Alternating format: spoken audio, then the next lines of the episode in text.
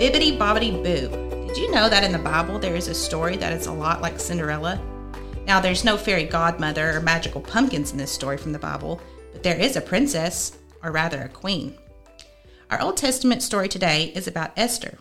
In it, we will learn how God used Esther and her bravery to continue his plan of redemption for his people. If you want to read this story together as a family from the Bible, it can be found in the aptly named book, Esther. As any great fairy tale usually begins, there once was a beautiful young lady. Her name was Esther. In the Persian Empire where she lived, there was a beauty contest going on to find the new queen. Esther attended this contest and at once caught the eye of the king. He was amazed at how beautiful she was. Very quickly after that, she was married to the king and began living at the palace. There was one thing that the king did not know. Esther had not told the king that she was Jewish.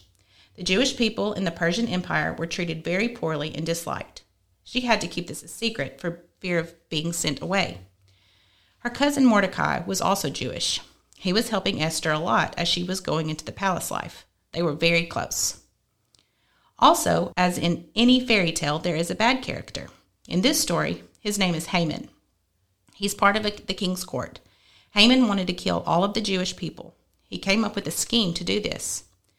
Secretively, Esther and Mordecai hear about this evil plan. They know that the only way for their people to be saved is for Esther to do something that would require a lot of bravery, even to the point of risking her life. Esther 4:14 shows us the conversation between Mordecai and Esther. For if you remain silent at this time, relief and deliverance for the Jews will arise from another place, but you and your father's family will perish. And who knows but that you have come to your royal position for such a time as this.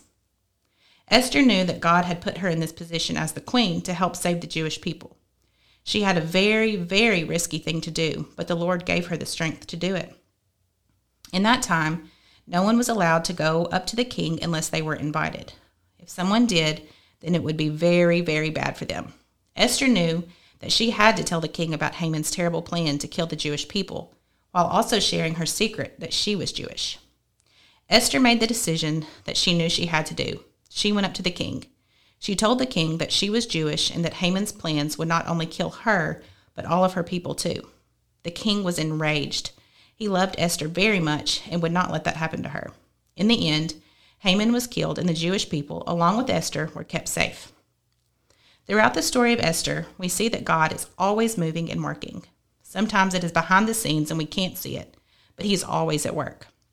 His great grace is what saved Esther and the Jewish people. Think together as a family. Have you ever been asked to do something that was very scary for you? What did you decide to do? Sometimes it takes a step of faith, even when we know we don't know what's going to happen, to see that God has always been there with us. Pray together and ask God to strengthen your heart in Him Ask that He would give you opportunities to be brave and stand in the gap for others. God proves Himself to be true to His word and His promises to His people. He never fails.